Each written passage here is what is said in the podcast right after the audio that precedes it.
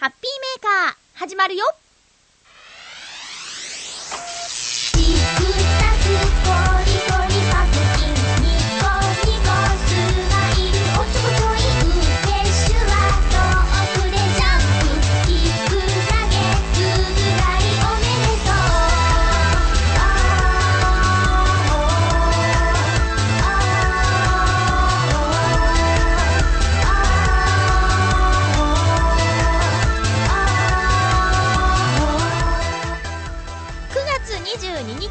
まゆちょのハッピーメーカーこの番組はチョアヘヨ .com のサポートでお送りしております。皆さんシルバーウィー楽しんでますか？まだお休みは続いているという、えー、9月22日ですね。まゆちょは連休なんて関係ない生活をしておりますがえっ、と一応そうだな。お休みもらったりして芸術の秋を楽しむお休みを過ごしてまいりました。えその辺の話いろいろしたいこともあるので、え今日も1時間よろしくお願いします実は先週ですねあのいたじらのよしおんさんと一緒にランチをしてきました浦安にあります洋食屋さんラキというお店に行ってきたんですけどこのお店は実はですねホームタウン浦安の番組で取り上げたこともあるお店なんですよ。番組を見て私も実際に食べたいなと思って一度行ったんですけど美味しくてザ洋食という感じでねすっごく美味しくて気に入って、えー、よしおさんとランチに行こうって決めた時からですねまあここかあそこかみたいな感じで候補に上がってたんですよ。で、実際ラッキーに行ってきたんですけど、ヨシオンさんもすごく気に入ってくれて、また来たいなーなんて言ってね、別れたんですけどもね、ついこうね、話がしたいことがいっぱいあるので、長くなっちゃうんですけどね。え、そんなランチを過ごしたりしてました。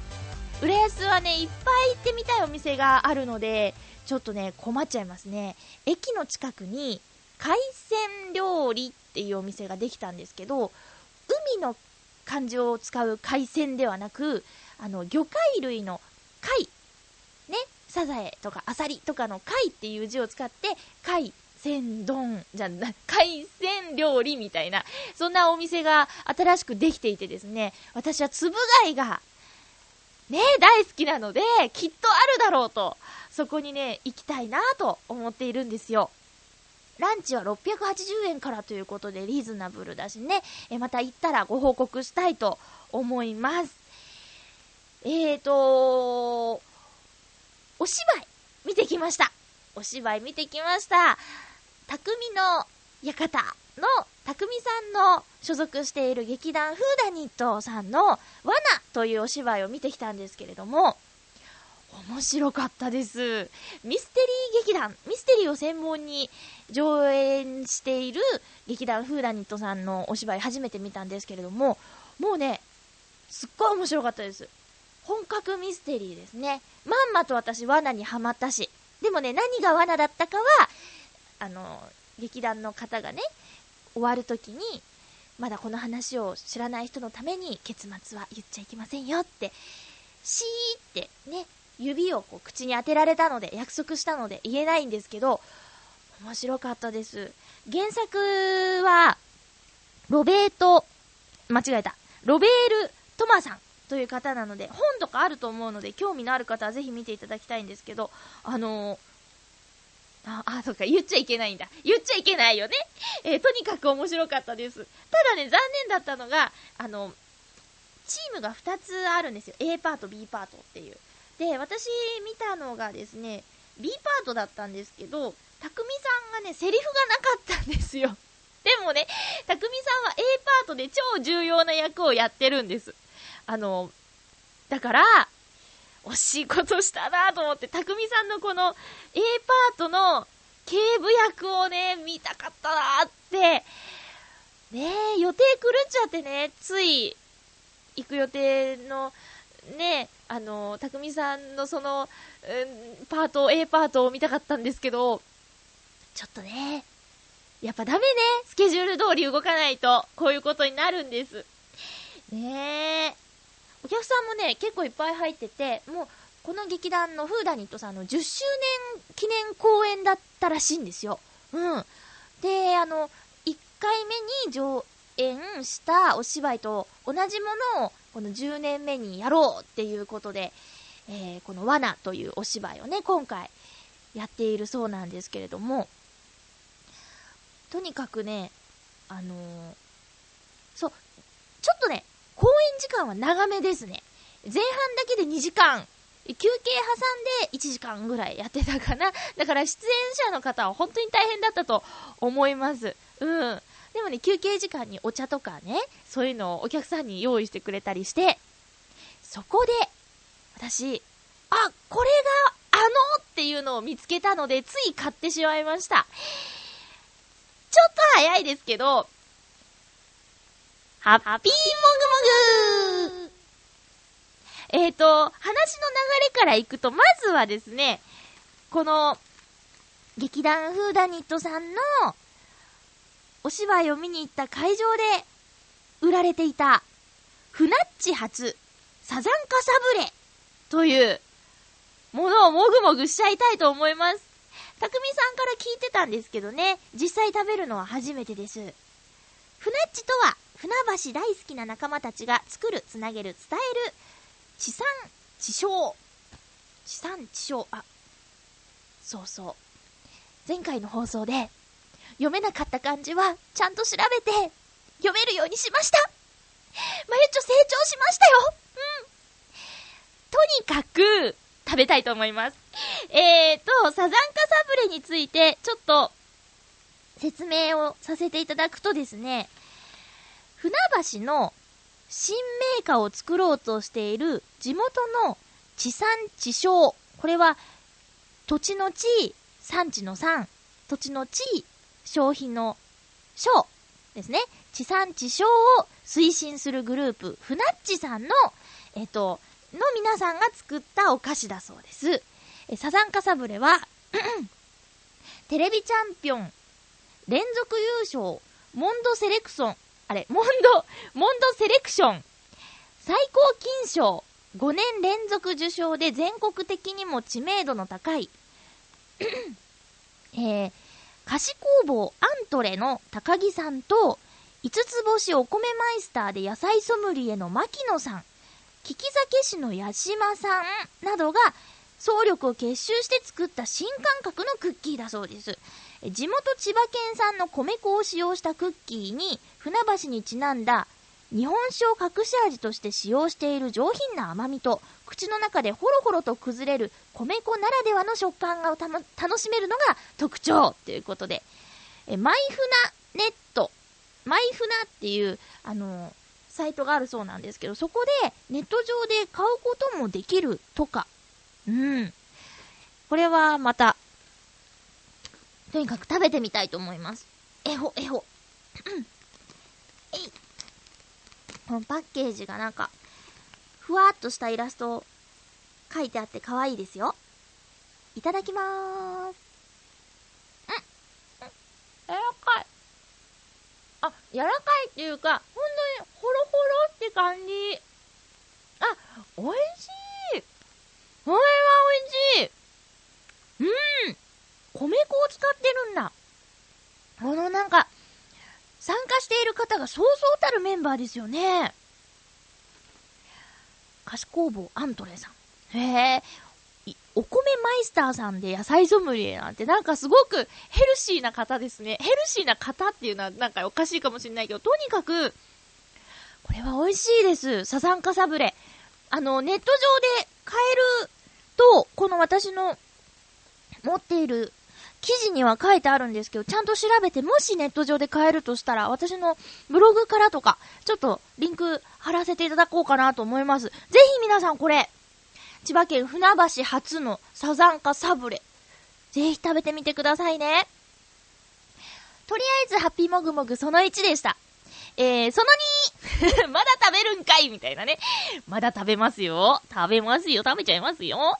えーと、これはですね、この、元々のコーナーの趣旨に沿って、皆さんがゲットできるものを、ね、えー、食べたいと思いますが、富士屋のカントリーマームクリスピーこれ、気になってたんですよ。カントリーマームクリスピー。カントリーマームといえば、しっとりでしょ？でもこれサクサクしてんだって。それってどうなの？っていう、ちょっとね、えっていうところから行ってみたいと思います。あ、やっぱ卓録って便利ね。ハサミがあるもんな。はい。開かないときはハサミ。よいしょ。えー、っと。でで。ガサガサ言いすぎなんかね、サブレ食べたり、クッキー食べたり、ちょっとお腹膨らみそうですけど、あ、見た目は、今までの栗、なんだ？カントリーマームと変わらないです。食べてみてどうなんでしょうね。いただきます。ん全然違う。あー、そうかー。カントリーマームさんは、しっとりでいてください。という感想なんだけど、でも、カントリーマームじゃなくて、クリスピーマームですよって言われたら、すごい美味しい。すごい美味しい。カントリーマームは忘れようもう。名前はカントリーマームなんですけど、あのね、クリスピーマーム、うまいすごいうまいうん、うん、うん、うん、うん。私はそう思います。以上、もぐもぐ知りながらですいません。ハッピーもぐもぐのコーナーでございました。さあ、えー、続きましてはこのコーナーです。ハッピートーク ちょっと飲み物飲もう。んが、あのー、ね、クッキーとかサブレとか食べるとね、喉がイガイガしますけど。はい。あの、今日のハッピートークのテーマは、思い出の絵本ということで、なんで急にこんなテーマにしたんでしょうね、私。このタイミングじゃなくてもいいような気がしますけども、まあ、いっか。えっと、私絵本大好きですよ。あたまに図書館の児童書コーナー行って、読んだりしますね、ただたーって。うん、あと本屋さん行って、こう、バーっと見たりもしますね。自分が読んだことのある懐かしい絵本とか見ると、つい、興奮して開いたりします、します。はい。えーと、ご紹介しましょう。ハッピーネーム、七星さん、ありがとうございます。まゆっちょハッピー、ハッピー心に残っている絵本ですが、小さい頃ではありませんが、100万回生きた猫は泣きました。おー、価値ある生き方、隣にいてくれる何かがあってこそのせいなんだなと思いました。今でもあの話は泣けます。と。メッセージありがとうございます。私もこの本知ってます。あのー、絵本って、まいろいろあると思うんですけど、大人が読んでもグッとくるもの。さらっと読めば子供には絵が可愛いとか、なんかそういうね、ビジュアル的に喜ばれるようなものと思いきや、実は奥が深くてとか、そういう作品もいっぱいありますよね。そんな中の代表になる本だと思います。100万回生きた猫。うん。もしかしたら小さい頃に読んでいた印象と大人になって読み返した印象とが激しく違うようなね、作品ですよね、これはね。えー、私は同じ、こう、そういう意味のチョイスで言えば、えっ、ー、と、白いうさぎと黒いうさぎっていう絵本があるんですけども、これがね、すごく好きですね。あの、偶然なんですけど、明石家さんまさんが、この本を好きだってテレビで言ってたのを聞いて、ますますさんまさんのこと大好きになったっていう思い出もあるんですけども、これはね、男女の、うん、友情から愛情に変わるような、そんな狭間の話なんです、実は。うん。だけど、ちっちゃい頃読んだ時はそんなこと全然思わなかったな。ただ、あの、うさぎが仲良くしているなっていうような本だと思ってました。これはね、ぜひ、ぜひ読んでほしいなと思います。あの、私、司会者事務所に、ね、ブライダル司会の事務所に、一応席を置いてるんですけど、あの契約をしたお客様だけが見れるホームページに、一応私のプロフィールが載ってるんですよ。で、そこで、好きな本っていうのを答える、あの、部分があったんですけど、そこに私、白いうさぎと黒いうさぎって書いてあるんです。うん。でみたいな もしその、そのページを見たい方はですね、その結婚式の司会者事務所でご相談ください。そしたら、あの、私のプロフィールがね、司会者用のプロフィールがネット上にありますので見れると思いますよ。えー、七本さんありがとうございます。な家にはないんですけど、もう一回読んでみたいなと思いました。ありがとうございます。続きましては、ハッピーネームクリボーさん。いつもありがとうございます。まゆちょハッピー、ハッピー？私が小さい頃に読んで、一番心に残っている絵本は、青くんと黄色ちゃんです。あ、知ってる物心つく前に読んだので、当時自分がどんな感想を持ったかは正直覚え、思い出せませんが、今の感想は、子供向けの絵本にしては悲しいシーンもあることが自分にとっては意外でした。ほのぼの系ばかりだと思っていたけど、やっぱり感受性豊かな子になるように、ほのぼの系じゃない絵本も多いのかもしれませんね。そうですね。そうですね。私、青くんと黄色ちゃんっていう本と絵は思い出せるんですけど、ストーリーはちょっと思い出せないなぁちょっと今改めて読んでみたいですね。知ってます、知ってます。色の話ですよね。うん。わ、私のおすすめは、あ、クリボーさんからのメッセージ続いてます。私のおすすめは、怪獣たちのいるところです。実際に読んだことはないんですが、映画館での上映予告で実写化された映像で少年と怪獣たちが仲良くしているのを見てどんな絵本か興味が湧きました。えー、ちなみにまゆちは映画化された絵本で何を思い浮かべますかというメッセージありがとうございます。怪獣たちのいるところ私も予告編見ました。すごく、なんか、ずっとこう霧がかったような印象の映像ですよね。うん。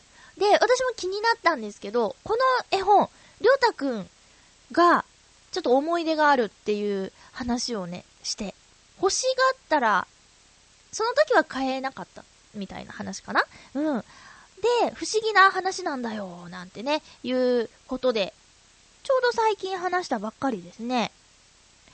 私もこれはまだ読んでないんですけど、今、間もなく映画が始まるということで、本屋さんに行けば、目のつくところに置いてある本ではありますよね。うん。私も気になってます。映画化された絵本で何を思い浮かべますか？映画化された絵本。映画化された絵本。なんだろう？映画化された絵本。ごめん、思い浮かばないな。うーん、ごめんなさい。えっと、映画化されてはないですけど、うーん、うーん、映画化したら面白いかなと思う絵本でもいいですか？今、今パッと思い浮かんだやつ。お風呂大好きっていう絵本があって、これもね、家にあったんですけど、えーとね、男の子がお風呂に入るんですけど、そのお風呂からいろんな動物がね、出てくるんです。まさに子供が喜びそうな。これはね、奥深さとかは一切ない楽しむ絵本だと思いますけど、お風呂大好きはて、私、好きですね。もし自分に子供ができたらお風呂大好きは、もう一回買ってもいいと思うぐらいに好きですね。私ね、こう、ちっちゃい頃に、ローカルテレビに出たそうなんですよ。なんかインタビュー受けたらしくて、えー、図書館にいた時に、インタビューのお姉さんが、私覚えてないですよ。親に聞いた話なんですけど、あの、好きな本ありますか？みたいなこと言われて、持ってきてくださいって言われて持ってきたのが、お風呂大好きだったみたいですよ。うん。なんだって。えー、だから、まあ、興味を持った人は、見てみてください。うんとね、私これは未だに読んでも面白い、面白いですね。最後は、まさか、えぇ、ー、っていう感じですよ。うん。色がね、こうなんか全体的に黄色っぽくてね、なんそんなような本だったと思います。うん。大きい本ですね。えー、映画化された絵本ごめんね、思い出せなかったです。怪獣たちのいるところは、私もすごく興味がある、えー、絵本であり、映画ですね。うん。続きましては、どうしよう。えっ、ー、と、フクロウのキスさん、メールです。ありがとうございます。まゆちょさん、皆様、ハッピー、ハッピー？私は子供の頃にたくさんの絵本を読んでもらいました。ピーターラビットのシリーズや、高いビルの間の小さな家の話とか、小さな古い青い自動車の話などのディズニーアニメを絵本にしたものなどもありましたが、特に印象深いのは、子猫のピッチと桃色のキリンです。ありゃあ、私両方知らないですなだいぶん記憶が薄れてしまっているのですが、大まかな筋としては、兄弟たちとの遊びに物足りなさを感じた子猫のピッチは、他の動物になってみようと思い、鶏やアヒルやウサギのところへ出かけていき、それらになりきってみます。さて？といったお話と、誕生日に大きくて綺麗な桃色の色紙をもらったルルコちゃんは、その紙でキリンを作り、キリカと名付けます。するとキリンは動き出し話し始めます。わお雨に当たってしまい、色が薄くなってしまったキリカは、もう一度綺麗なピンク色になるために、ルルコちゃんと一緒にクレヨンの木のある山へと向かいます。と、こんな話だったと思います。えよく覚えてるじゃないですか。え思い返してみると、私のやってみような始まりは、これらの本にあったのかもしれません。どちらもおすすめですが、まゆちょさんには、ピッチの方がよりおすすめかなと思います。というメッセージどうもありがとうございます。へー。この筋が書いてあるので、すごく興味を持ちますね。両方、ちょっと、私今度図書館行ったらこれ探してみよう。面白そう。あの、桃色のキリンは一瞬このね、筋を読ませていただいてて、悲しい話になるのかなと思いきや、それを取り戻しに行くっていうのはね、なんか、これからどうなるの、どうなるのって、すごく興味を持ちましたよ。袋のキスさんありがとうございます。絵本が、やってみようっていう今の自分のきっかけになったっていう話。いいですね。私も何か絵本がきっかけになってるかな。うちのお母さんはですね結構本を読んでくれていて絵本いっぱいありましたようちに。うん。あそうそう。すごく流行った絵本といえば私たち世代で言うとね、ウォーリーを探せっていう絵本はね、めちゃめちゃ流行らなかった？だいたいこう、私と年近いか、前後5歳ぐらいか、まあまあそれ以上の方もいらっしゃいますけど、知ってますよね、ウォーリーを探せ。あれって、すごく楽しいんです。ちっちゃい頃はね、そうだな、難しかったのは、とにかくウォーリーを探した後、本の最後に、じゃあ、えっ、と、本は何冊ありましたか？とか、えっ、と、白い長いひげのおじいさんを探せとか、他のキャラクターを探してみてっていう指令も書いてあるんですよね。あれが、ウォーリーを探すだけじゃない楽しみ方だなと思って。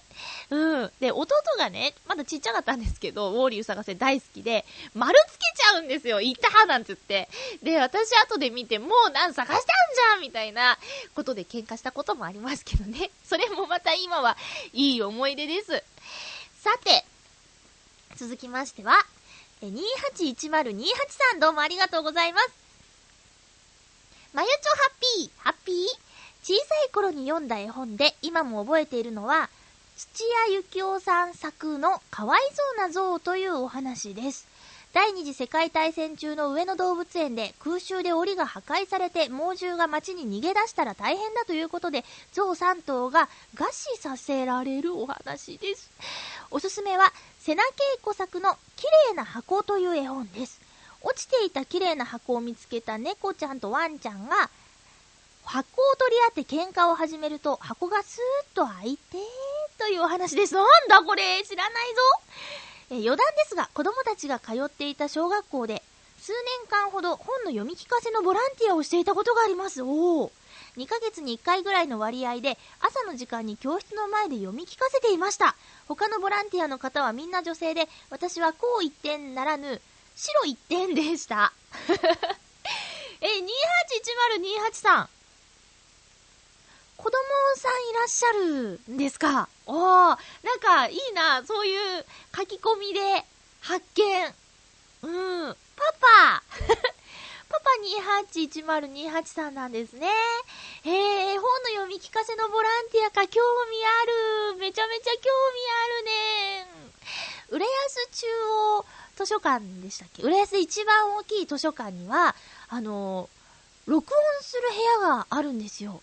えっと、本、そう、あの、ちょっとね、見えない方のために、本を朗読して、それをうんと、提供するっていう制度かながあるらしくて、あの、やりたいって言ったんですけど、その時はもういっぱいですみたいなことを言われてね、あの、チャンスがなかったんですけど、またちょっと、そういうのを思い出してしまいましたよ。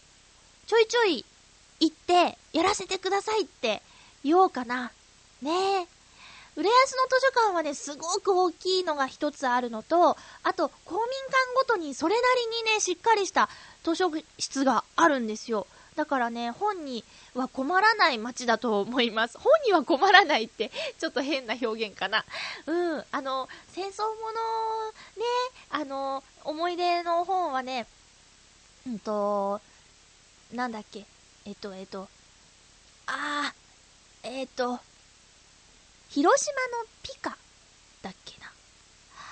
なんか、小学校の時の、うん、年に一回こう、文化祭ではないですけど、そういう、みんなで練習して発表するっていうやつがあって、そこで私、えー、やりました。これは影絵でやったんですけど、影、影絵ではお茶碗を担当したんですけど、な、なんだかね、えー、朗読を担当させてもらってね、うん。影絵があるステージの端に立って、私は朗読をしましたね。小学校5年生の時かな。なんか、うん、5年生なりに、いろんなこと感じたなぁなんて思い出しました。かわいそうな像は知ってます。映画にもなってますよね。うん。子供がね、こういうものから昔の歴史を知るっていうきっかけになるのは大事なことですからね。何か絵本を読んだ子供に、どうしてこんなことがあったの？なんて聞かれた時に、さらに詳しくお話ができる大人にならなきゃいけないなと思いました。うん。最近、えっとね、本屋さんで、えー、立ち読みして いけない。立ち読みはいけませんよ。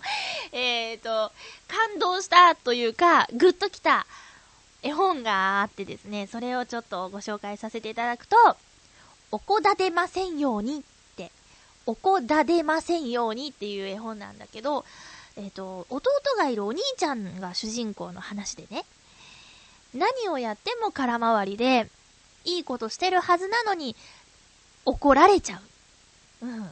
怒られちゃうお兄ちゃんの話です。だけど、最後はね、最後はねって言っちゃダメか。あ、でもいいか。なんかね、すごく切ないんですよ。大きい声で入学式で歌ったら、元気があっていいねって褒められて、とにかくその子は褒められたくて、それからも大きな声で歌うんだけど、うるさいなんて言ってね、言われちゃうこともあって。で、弟のために何かしても、それがタイミング悪く見つかっちゃったりして、こらーなんて言われてね。で、ある時、ちょっと私、説明下手かも。おこだでませんようにを読んだらいいと思います。でもね、パッと見絵本のタイトル見たら、おでこ出ませんようにって読めちゃったりもする。なんか、この話あんま面白くないね。面白くないね。ただただただこの本はね、いい、いい本だから、えっ、ー、とね、ぜひね、読んでほしいなと思います。お、おこだでませんようにっていう本です。あの、お兄ちゃん。長男、長女の方はですね、お兄ちゃん、お姉ちゃんはすごく気持ちのわかる、うーん、本じゃないかなと思います。ええ。私も今ちょっとへこんじゃった下手くそすぎて。まあまあでも、おこだ出ませんように、読んでください。あ、あとね、あとね、あーんと、んと、絵本、絵本、絵本で言うと、どうしようかな。あ、地獄の宗兵って知ってる？思い出といえばね、強烈な思い出なんですよ、あれ。地獄の宗兵っていう絵本を読んで、なんかね、怖くて、ずーっと泣いてたっていう思い出があります。地獄っていう存在を、その時初めて知ったのかな？うん。行きたくないよなんて言って 相当泣いたっていうね、記憶がありますね。だから思い出の絵本といえば、強烈な思い出があります。知ってる？もし知らなかったら、読んでみたらいいと思います。こんなとこがあるのかと。もう、もう、ワンワンって泣きましたね。うん。あ、あとね、タイトルは、わかんないんですけど、これね、いつもね、探してる本なんですよ。もう一回読みたいと思って。日本の作品じゃないんですけど、起きてから出かけるまで、全自動の家に住んでいる人の話。これね、タイトルなんて言うんだっけなで、ね、起きる時もベッドがウィーンってこう持ち上がって、体がね、勝手に起きるんですよ。そのベッドが上がることで。で、パジャマも勝手に脱がしてくれて、服も勝手に着せてくれて、その間に歯磨きも自動でやられて、ウィンウィンってもうお任せでお風呂にも入って、食事も勝手にできるし、その食事を口に運ぶのも自由だし、みたいな、そんな家に住んでるんだけど、ある時その機械が壊れちゃって、めちゃくちゃになっちゃってっていう、ドタバタ絵本ですね。それね、もう一回読みたいの。何がすごいって、絵がね、細かかったような気がする。すんごく線が細くて、色も細かく塗ってあって、あ、そんな、そんな絵本だった気がしますね。あ、あと、ちょっと止まんなくなってきちゃった。あの、グリとグラ。グリとグラの本の中で、卵大きいの見つけて、それでパンケーキを作る話があるんですけど、その絵がすごい美味しそうに書いてあって、これ食べたいなって思ったっていうのとか、あ11匹の猫とか、なんかいっぱいあるよね、絵本って。だから改めてまた読んでみたいですね。うん。あ、絵本欲が湧いてきました。これからね、秋、まあ、読書の秋とか言いますけど、絵本でもいいんじゃないですかね。本を読むのが苦手な人もいると思うんですけどね、文字が少ないんで、とりあえずそっから活字に慣れてみようかっていう感じでね、えー、絵本、改めて、えー、いいんじゃないでしょうか。皆さんメッセージどうもありがとうございました。以上、ハッピートークのコーナーでした。ここからはですね、私、えっ、ー、と、週末にですね、とあるライブに行ってきたんですけど、この時のお話をしたいなぁと思います。え、ちょっとね、私の懐かしい思い出話とかに、うん、なっちゃうと思うんですけども、まあまあ聞いてください。えっ、ー、と、専門学校に行ってました。高校を卒業して、えー、19、20歳の2年間を過ごした専門学校なんですけど、その時の一緒に勉強していた仲間たちとですね、そのライブ会場で再会したんですよ。えー、バンドの名前はジェットデマドライブというんですけど、このジェットデマドライブは4人編成のバンドでして、うち2人が専門学校の同期だったんですよ。で、そういうつながりでのライブ会場での再会だったんですけど、なんかね、懐かしいなぁと思ってね。もう10年、卒業して10年、ちょうど10年ですよね。30歳で20歳の時にいたので。10年経っても、変わらないなーって。外見も変わらなくてまず笑ったんですけど、やっぱりね、内側はね、もうほんと全然変わってなくて、すごくね、嬉しくなっちゃいましたね。えー、バンドの話は、バンドはね、うん、もう実はね、解散してるんですよ。4年前に。だけど、もう一回やりたいねっていう約束を果たすための、その、週末のライブは、約束のライブだったんですね。うん。不思議なことに、今メンバーバラバラなんですけど、住んでるところが。で、今年に入って1月からこの9月までの間に3度しかリハができなかったんだって。それまでは、あとはもう皆さん個人的にパートをね、練習して、えドラム、ベース、ギター、ボーカルっていうバンドなんですけど、それぞれが練習して、本番に臨んだんですけど、おかしいことにですね、今まで見たライブで一番素敵だったんです。なんかね、最後だとか、その、ライブにかける気持ちがあれば、あの、なんだろう。やっぱ練習量は必要だよ。練習量は必要なんですけど、気持ちが一つになるっていう感覚。それはたくさん練習をしても、少ない練習でも大事なのは気持ちを合わせるっていうことなんだなっていうことをね、えー、感じましたね。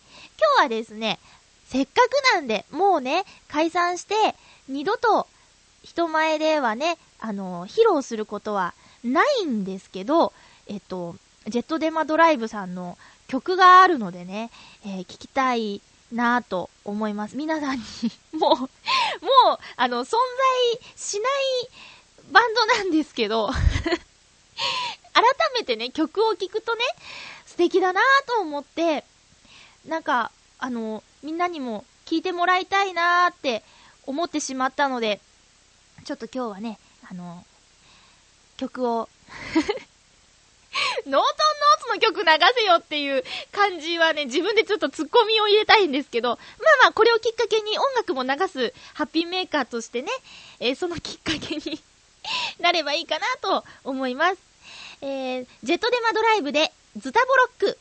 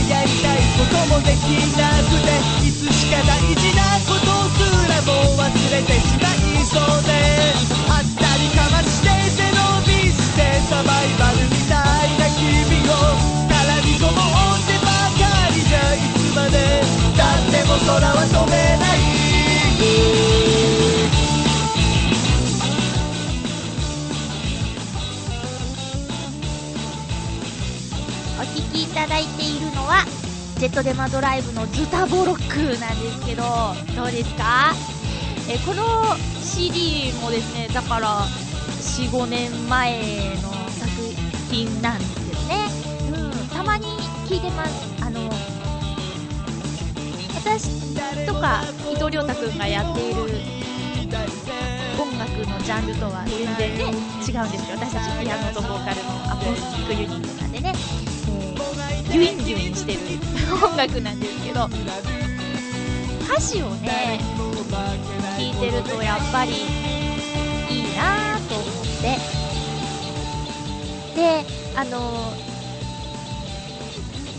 ジェットデマドライブのねお友達とも話したんですけど歌詞がすごく好きですっていうことを話してでもう曲たちはね封印というかもうね表に出てくることはなくなってしまうんですけど歌詞全部じゃないけどそのポイントをあの使わせてくださいっていうお願いをね使わせてもらってもいいですかみたいなことを言ったらねぜひそれは嬉しいことですって言ってくれてだから何かの形でどこかで全部じゃないですけどポイントでもしかしたらセットデマドライブの歌詞を発展させて作る歌があるかもしれませんね。私が共感する部分とノートノーツの雰囲気に合わせた歌詞に変えてでも伝えたい思いっていうのが合っていればいいかなと思っているので、うん、で、え、ジェットデマドライブのベースを担当しているニノさんという方はですねリーダーでギターのしげるくんの音楽のお師匠さんなんですよ。で私も実はニノさんからボイストレーニングを受けたことがあります。そんなえつながりなんですけどもね。うん。ちょっともうほんとねいろんな懐かしい思いがそのライブの日にはあってライブ会場でもなんかねすごくタイムスリップタイムトリップか？どっち？どっち？タイムトラベル逃げましたけど、今、えー、してるような気分になって、えーとね、もう、もうね、すごい行ってよかったなと思ったんです。うん。なんか、その日にいたメンバーの、過半数がですね、既婚者になっていたり、パパもいたりして、そういう意味でもいろんなことを感じたんですけどね。なんか、当時はね、本当にがむしゃらで、うん、声優さんになるっていうことしか考えてなくて、そのための場所で出会ったみんな、だから、急速に仲良くなったし、うーん、それが今でも、みんな活躍している場は違うんですけど、同じように話せることが嬉しくて、これからもね、みんなとのつながりは消えないなって確信した日になりましたね。熱く語りすぎか、これ。なんか、嬉しかったんだもん、すごく。あの、みんなにもそういう仲間とか友達がいると思うんですけど、もうかけがえのないものだと思うので、大事にこれからね、もうししていけたらなって思いますね。うん。もう一曲だけ、これはライブでは歌ってなかったんですけど、私の好きな曲だったんですよ。えー、では、ジェットデマドライブで、ザットセム、あれ？ザットセームフィーリング。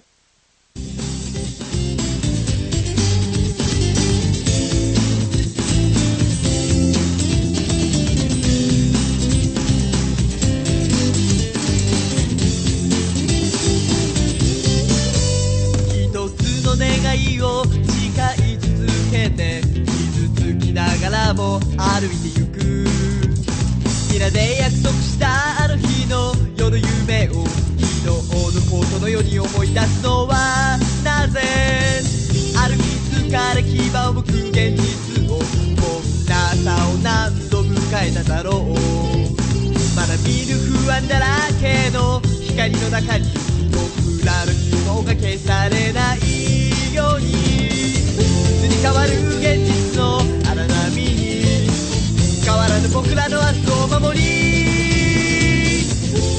ら思う道を必死に乗り越えて行かなければ。今生きてることを示せるように。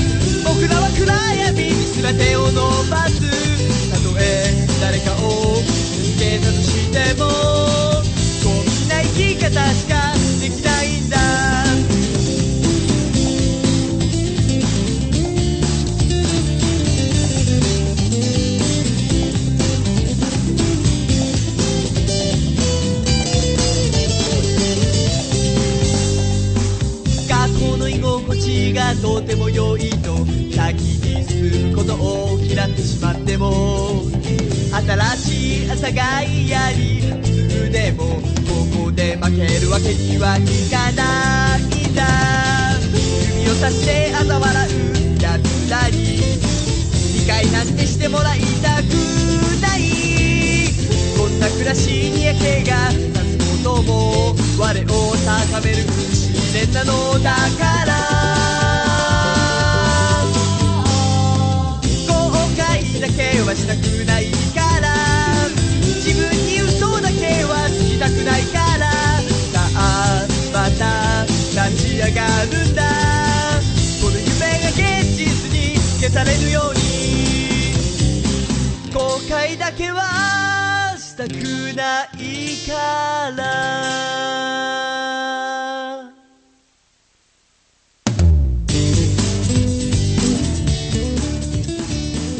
はい、お聴きいただいてますのは、ジェットデマドライブの That Same Feeling なんですけれどもね。懐かしい。すいません、もうすっかり、え自己満足な放送に今なっちゃってますよね。ごめんね。えーでも私を作っている大事な人たちの、あー出来事だったので、つい、すいません、どっぷり話してしまいましたけども。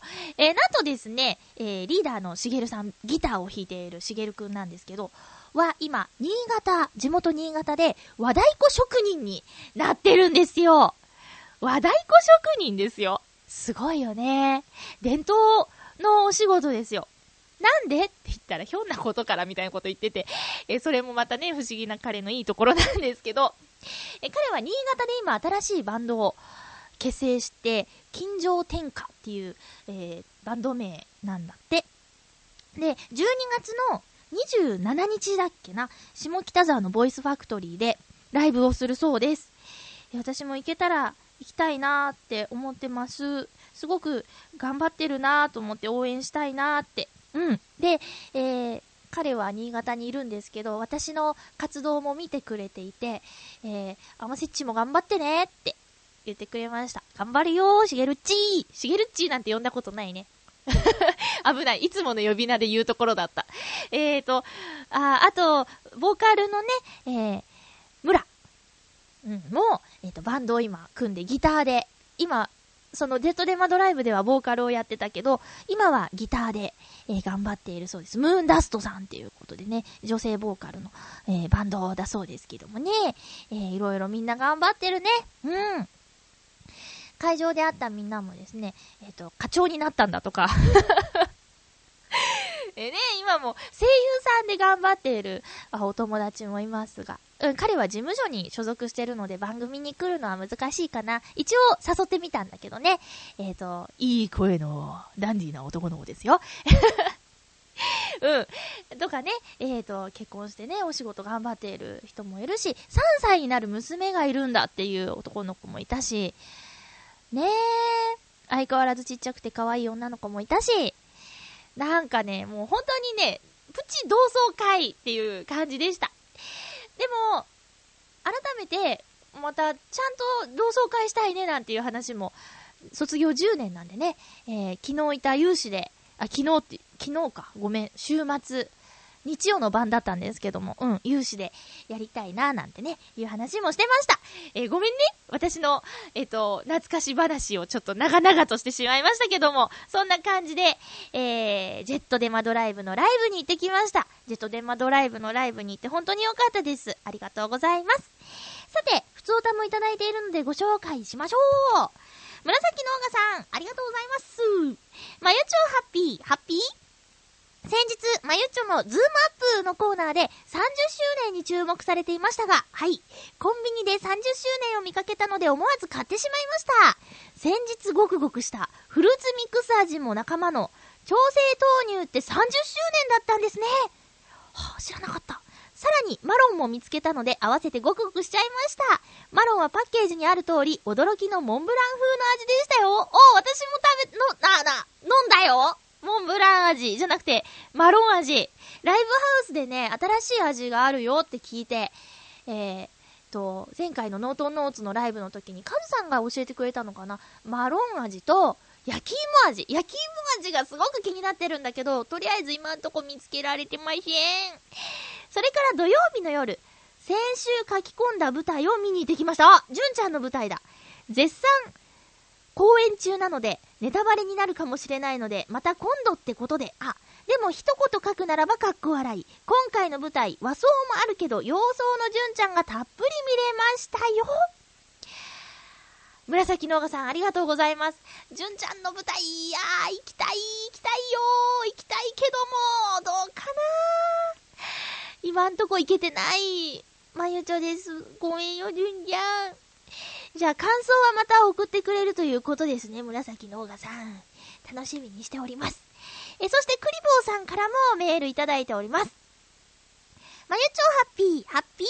この間のライブでは、ステージに向かって手を振った時、まゆちょが手を振っている時に気がついたのは分かったんですけど、まさかその中に、あ、口が回ってない。まさかその中に、私がいることが分かっていたことを、先週の放送で言っていてびっくりしました。あ、そしてそのことを知ってハッピーな気持ちになりました。ちなみにまゆちょは目はいい方ですか？ああ、ああ、そう、もう、もう気がつきますよ、そりゃリスナーさんね。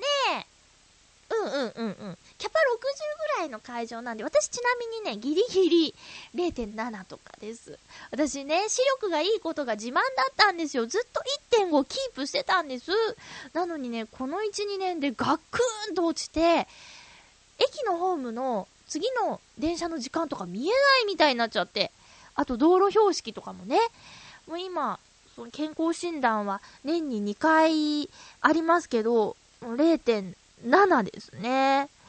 やばいですね。いや、やばいですね。そろそろ本当に、メガネを作らなきゃいけないかとか思っちゃうぐらいにやばいなと思ってます。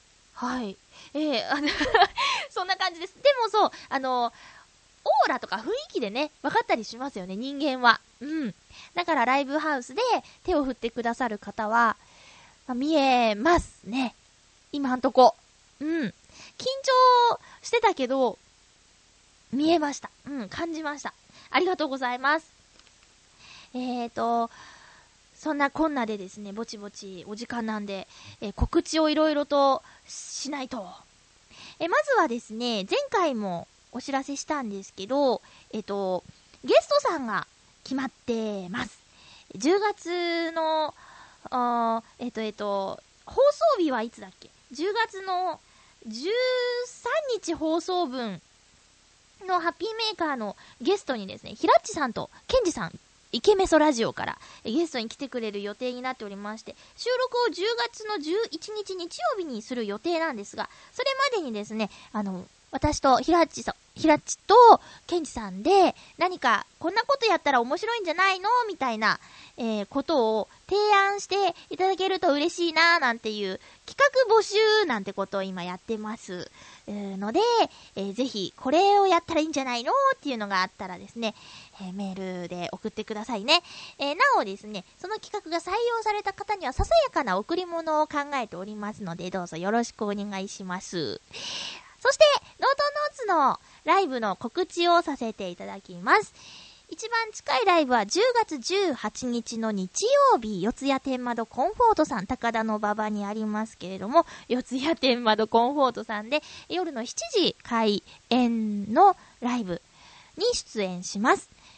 3組のブッキングライブで、えのとのつ持ち時間45分という今までで最長時間になりますけれども、頑張っていきたいと思います。えーと、この日はレコ発ライブになっておりまして、いよいよハッピーメーカー頑張れというね、CD を発売します。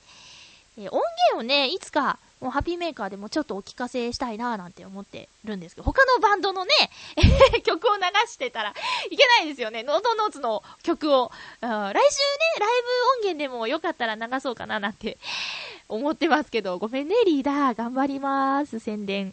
えー、そういうライブです。チケットは2000円、ドリンクは別で500円ということで2500円かかってしまいますけれどもね、え、楽しい時間になるように私たち頑張りたいと思いますので、ぜひ応援に来てください。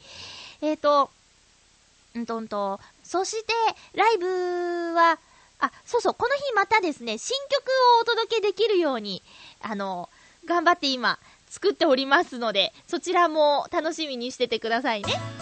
えー、続いて、11月は10、ううう11月は14日渋谷田作さんでお昼。そして12月19日四谷天窓コンウォードさんでお昼っていうライブ決まってます。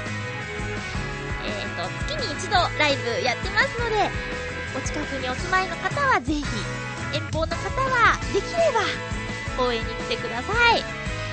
えー、作詞もですね、先週話したポメラの影響でサクサクと、前よりサクサクとかけてるような気がします。新曲今練習中です。お披露目できるように頑張るからね。ということで、お相手はまゆちょことあませまゆでした。また来週ハッピーな時間を一緒に過ごしましょうハッピー